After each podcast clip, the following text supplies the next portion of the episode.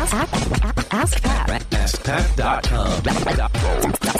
Dot com. AskPat. Hey, hey, what's up, everybody? Pat Flynn here, and welcome to episode 328 of Ask Pat. Thank you so much for joining me today. All right, now let's get to today's question from Luca. Hi, Pat. It's Luca from Ireland here. How are you? Thanks for everything you do. Uh, I have a question for you. Let's say you are building a new website and you are looking for a domain name that contains only specific keywords, but this domain name has already been taken.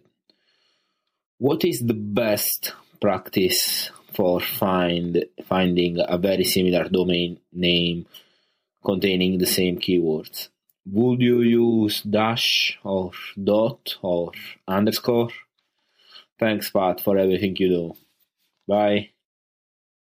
Hey, Luca, thank you so much for this question. And it's funny because if you asked me this question a couple years ago, it would be very easy to tell you that um, you know you should really, really focus on getting it right with the keywords in your domain. But here we are in 2015, and really the overall thought in the industry is you shouldn't really care about if there are keywords in the domain name. I mean, the keywords help in terms of helping your audience understand what the site is about, but just think about it. There are a lot of sites out there that you probably use when if you were to just think about the domain name itself, it wouldn't necessarily describe what that site is about. It is more of a brandable term, such as Twitter or even sites that we know like ViperChill. I mean, what is a ViperChill? But a lot of us know ViperChill.com is Glen Allsopp's website where he talks about viral marketing and things like that. A good friend of the Smart Passive Income blog, actually. Um, I think it was episode three of the Smart Passive Income podcast, uh, Glenn was. But the thing is, a lot has changed, and Google back, uh, I think it was last year, actually, almost a year ago today, they made a change in the weight that a website would receive if there were keywords in the domain name, essentially wiping out all of that. And I found an article that I had read a long time ago, uh, a year ago, actually, not a long time ago, but in terms of SEO, it is kind of a long time ago.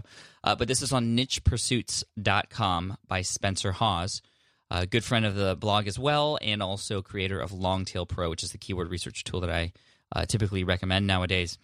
He has a post called Goodbye Exact Match Domains, Hello Brandable Websites. And he's been experimenting with this, and he prefers where SEO is headed in this way, where yes, you still want to continue to do keyword research. I mean, he even mentions this here. He says, uh, now I just focus on keyword research. Once I find a great keyword, I really don't care what domains are available. I come up with a brandable sounding domain and register it. And he lists a number of reasons why this is actually better. Uh, it sounds less spammy.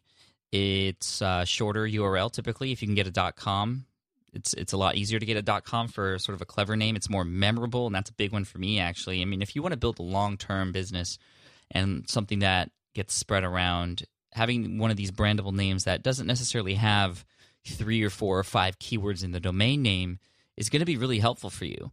Uh, you know, it's going to be more authoritative if you have a brandable site and less sort of over optimized and less sort of just like everybody else out there. Uh, you know, Google is again isn't giving much preference to exact match domains. So you know, why why do it?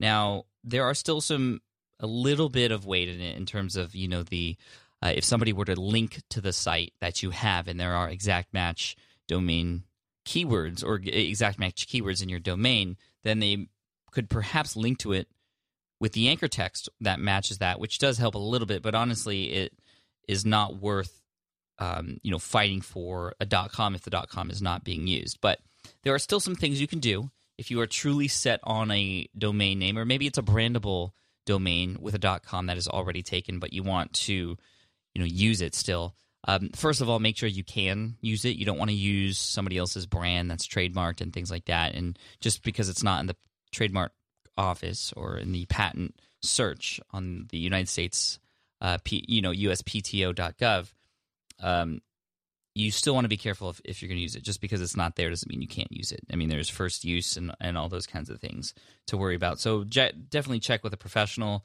or a lawyer or an attorney to make sure that you can use it. But if it's a brandable one that you know is you know you can use, but maybe the .dot .com is being used, you know, here's here's what I would recommend. I would use first a modifier. This is before using a .net or .co or .org or another sort of a domain extension. I, w- I would use a modifier. For instance, yes, I do have a number of different sites out there that do have exact match domains. And here's an example of a modifier security guard training HQ.com, HQ for headquarters.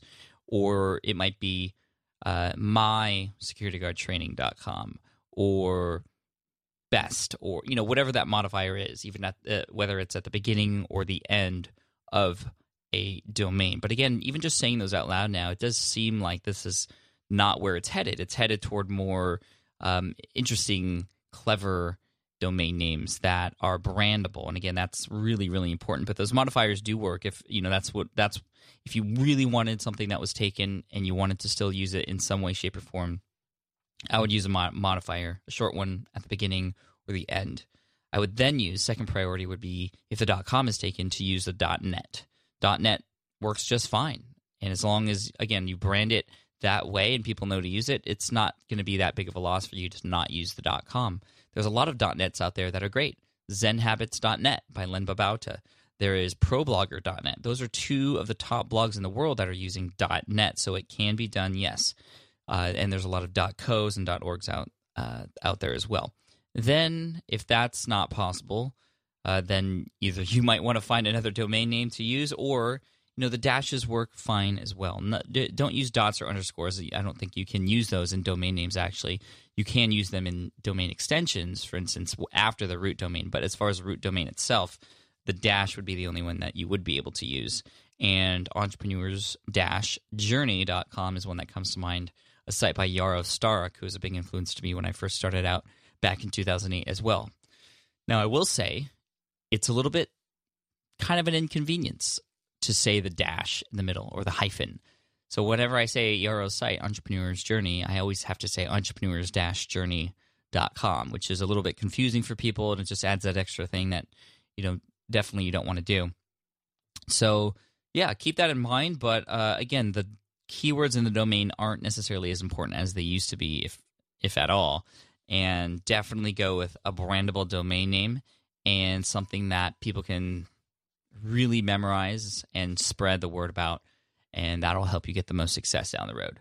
So hopefully that helps out, Luca. Thank you so much for the question. I really appreciate it. As a result of having your question featured here in the show, we're going to send you an Ask Pat t-shirt. So look out for an email from my assistant in the next week or two to collect your information for that. For those of you listening, if you have a question you'd like potentially featured here on the show, head on over to askpat.com and you can ask right there on that page.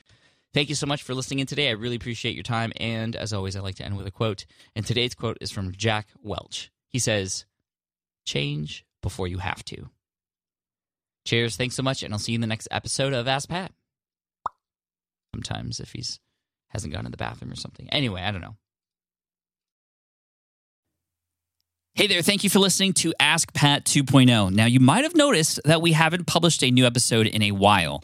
And that is because in 2023, after 1,269 episodes, we decided to sunset the show for now at least. In this way, we can focus our energy and efforts on our other podcasts and other projects.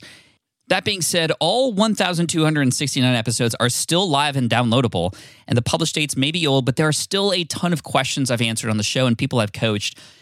Those episodes are just as valuable as they were back then. So you can also visit smartpassiveincome.com slash askpat to dig through the archives. Plus, there's a search tool on the website that lets you search across our podcasts and blog. And of course, the Smart Passive Income podcast is still live and energetic and awesome and publishing twice a week. So make sure you're subscribed there so we can still continue this conversation. And we have some of the foremost experts and thought leaders in entrepreneurship on the show every single week. So you definitely don't want to miss it. Again, check it out. It's the Smart Passive Income podcast. Just find it wherever you're listening to this podcast. You can find it there as well.